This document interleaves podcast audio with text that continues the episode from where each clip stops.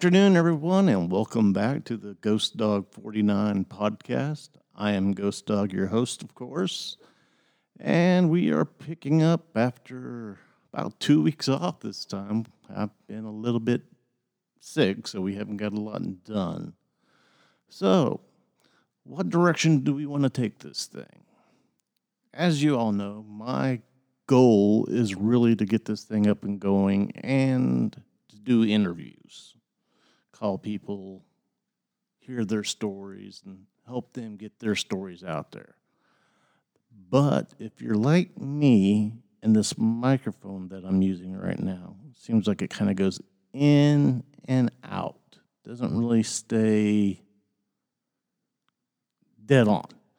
So I'm going to wait just a few more weeks before I really try to kick that part off. I do got two brand new mics coming in to go with the system, so hopefully that will fix that problem so we can get that part of the show going.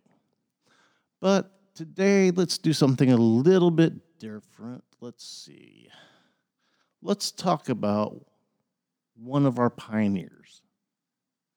And when I, when I say one of our pioneers, that's we're saying one of the very first people that a lot of people in the field considered to be one of the first ghost hunters, professional ghost hunter, that is.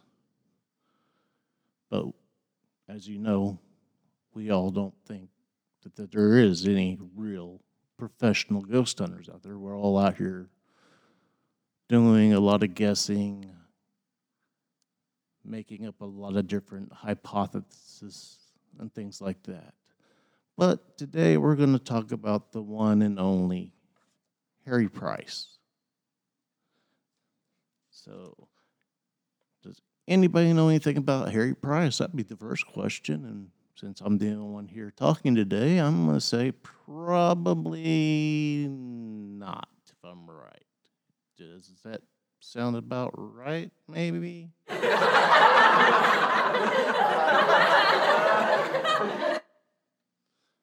well, Harry Price was one of the first people who really got into magic. He liked magic, loved going to the magic shows, learning how to do the magic. And this was back in the early 20s, back when right around the time frame of World War II.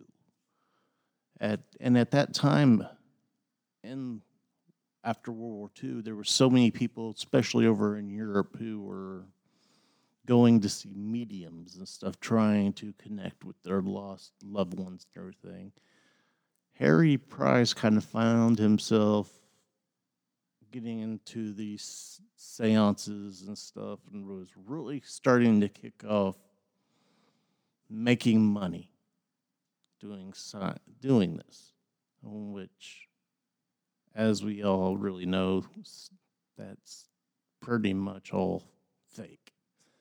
But Harry Price was really started to really make his name in this. But after he got married and a few things going on, he really just knew this is where he was going he had a very horrid incident happen that kind of changed the direction and he decided he no longer wanted to do the seances anymore. So he started kicking off going to these big theaters where these seance people were coming and putting on their big shows. And he made a habit of calling them out, going up on stage and making these people look like fools. So, anytime that he found somebody he thought was a fraud, he would get up to help people save money, basically, and disprove these people. By doing all this, he finally decided to actually look into actual hauntings. and which led into him getting into ghost hunting, of course. So the main point I'm trying to make here is when Harry decided to go from one direction into another direction, he really started to look even more and more like a fraud. A lot of people got to where they didn't trust him to do anything paranormal, anything. They wanted nothing to do with him. But after years and years of him doing his work, research, documentation, starting to show where he was coming from, he, he got his credit back, is how we'll put it. And that's just one person out of many who got their start in the field of ghost hunting. And it really amazes me with all the people that are in the paranormal field today. A lot of people don't even know who Harry Price is.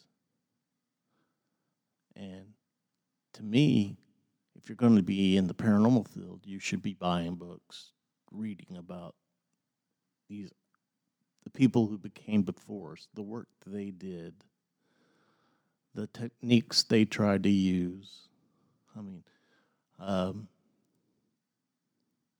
there's so many different ways to look at things. That's where I'm, where I'm trying to go. A lot of people who are getting into the field now, they just really look at, uh, hey, we can uh, do what they do on TV. And I'll be the first one to tell you that's not really the way to go. Um, you go go that route, you're not going to make it very long in the field because you're going to go to someone's house. They're going to see you and they really don't know what you're doing. You're going to get a bad name real quick, and you're going to find out it's a little bit harder to actually get the evidence that people really need to prove what they've got going on.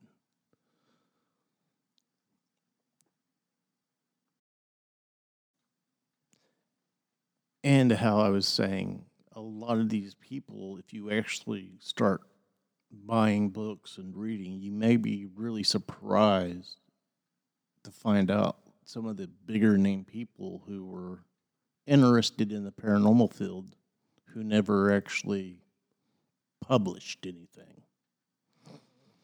And I'm going to leave that at that point right now. So now I want to change things over to we got a new TV show on. It's been on uh, probably about four weeks now. I think they're on the fourth episode, and I was really, really excited about this one coming out just to see what direction they would take it. We have the Hans Holzer files on TV now. Now, just like Harry Price, Hans Holzer is another one of the first big ghost hunters. He has hundreds of books out on several different cases and so when I seen the show was coming up they're talking about his files, it really piqued my interest to see what what exactly they were going to do. And so far I've been kind of impressed with the show. But you got to remember it's on TV, so it is a show. But one of the cool ones that I just saw here recently was them going out to San Diego to the Whaley House. And for me, I was just out there this last summer and did a walkthrough and everything. And yeah, there's definitely something there. I would love the chance to actually be in there overnight, but that's not really something that's just offered to the public. But it was an interesting show, to say the least. Um, other shows, like right now, that are coming back, the Ghost Hunter show is back on with just Grant and a whole new team. And the other guys are on have their own new show called Ghost Nation on another TV channel. I mean, there's just so much new stuff coming on this paranormal TV that is just totally ridiculous. Now, me being someone that's into the paranormal, I make it a habit to watch what I can catch on TV. Just for the simple reason I can be watching Ghost Adventures on Friday night or Saturday night, whatever night that are on, and come Monday, I'll get an email or a phone call from somebody asking for help. They got something going on in their house, and you start getting all the details, and then they're describing almost word for word what happened last week on Ghost Adventures. And that's just kind of the game of the paranormal field right now. We, there's a lot of people who just really want attention, trying to get on TV, trying to step out, be in the limelight for some. See, when I first got started in the field, we, there was none of this showing up in the car with a big sticker on the side of it saying the name of your paranormal team. Nobody got out wearing matching t shirts or anything like that. We came wearing everyday clothes and trying not to stand out.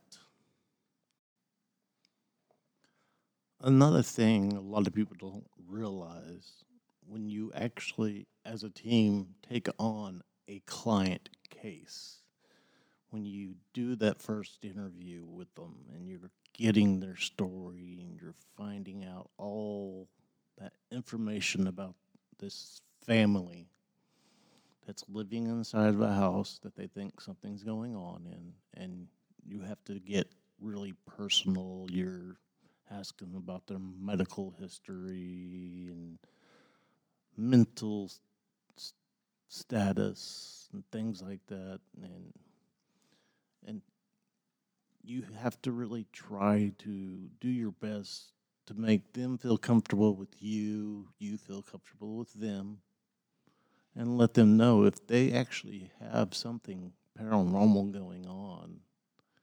You may not get it that first night they're doing recordings and stuff. It takes a while. You could end up coming back and forth to a person's house four or five times before you ever get that first actual little shred of evidence that there's something going on. So, the one thing I've always made sure that my clients understood once I take on a case, I could be there a month for them. I may be there two, three. I've got people I've known and became part of my team because I went to their house to start an investigation for them, and they got interested in doing their home and eventually joined the team. So, I mean, once you start an investigation for somebody, you're actually becoming part of their family in a way because they got to be able to trust you, to be able to call you in the middle of the night, be able to send you a text or whatever, telling you that something out of the ordinary that they don't really understood just happened. And another big thing is, which I'm dealing with a case right now with the gentleman. I have always had a very big rule about you don't investigate in your own home.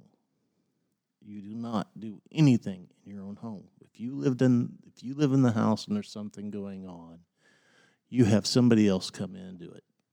And while they're doing whatever they're doing, you leave the house. Now, the reason for that is if you're the one actually investigating, you're letting them know that you know for a fact they're there you're giving them more energy. You're giving them the knowledge that, hey, we can act out here. They know we're here. We're scaring them. We're doing what we're supposed to be doing. Now, if it's just an ordinary ghost or a, um, how we want to put it, just something on repeat that's just on record loop going over and over, it's not a big deal. But if you actually have something that could be demonic or anything else in the home, you just you don't you don't do that type of investigation yourself in your own home. You don't do it. It's a big, big no no because all you're doing is feeding it. Even if it does sound like a little kid, they've even now made that very popular in the TV shows that demons like to pretend they're little kids, and that is very, very true.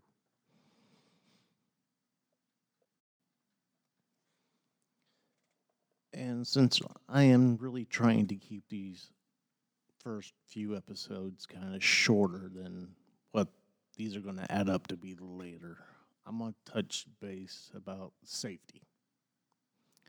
Not just safety for yourself, but safety for your team. You really got, as I was talking about earlier, when you take on a case, you got to really get a feel for somebody.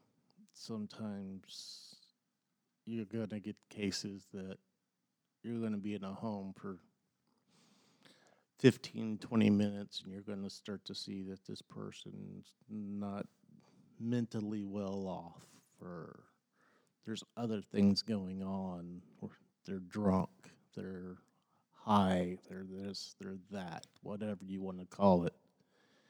And it's just, you need to really get your team out of there.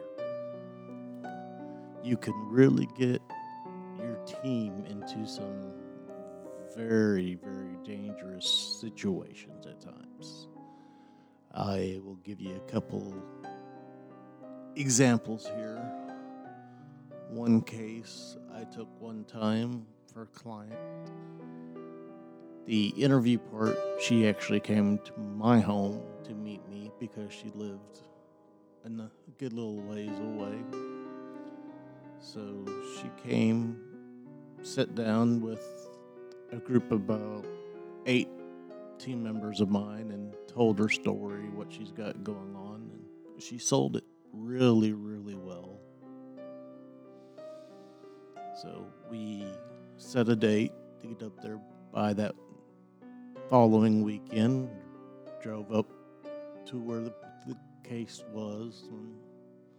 And we got there and got out of the car, went up to shake her hand and everything, let her know that we were there and everything. And first thing I smell on her is Jack Daniels.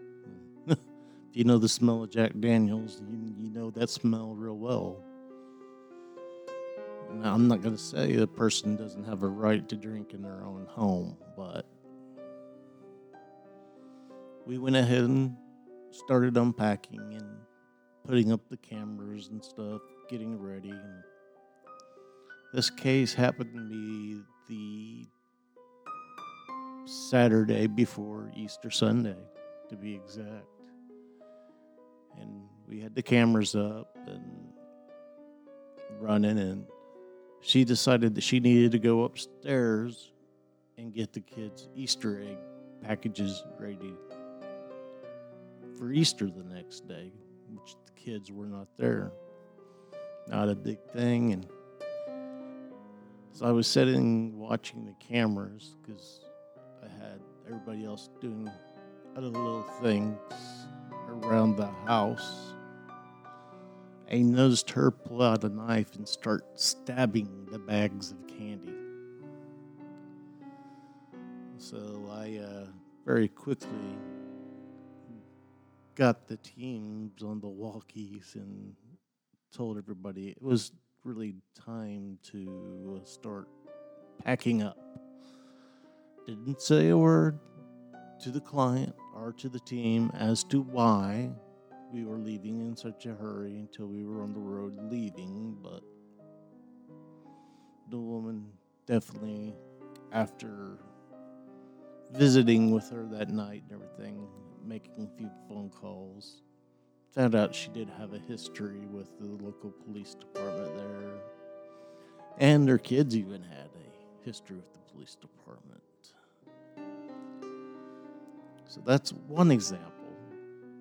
My second example is we took emergency case that involved a very small child one time where we were told a child was being scratched, bitten, all kinds of different little stories. So we made the run over to check it out and everything. And upon getting to the location, all the red flags were starting to go up. Dirty house, a kitchen with a sink full of dishes that looked like hadn't been touched in a month, I'd say at least.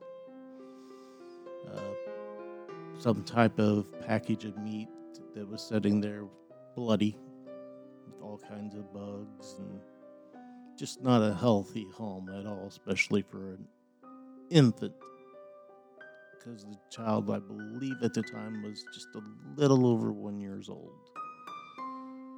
And of course, when we got there, they made a point for the child not to be there, which when you're taking on a case, you kind of want the child to be there and see the child's eyes and kind of see what's going on.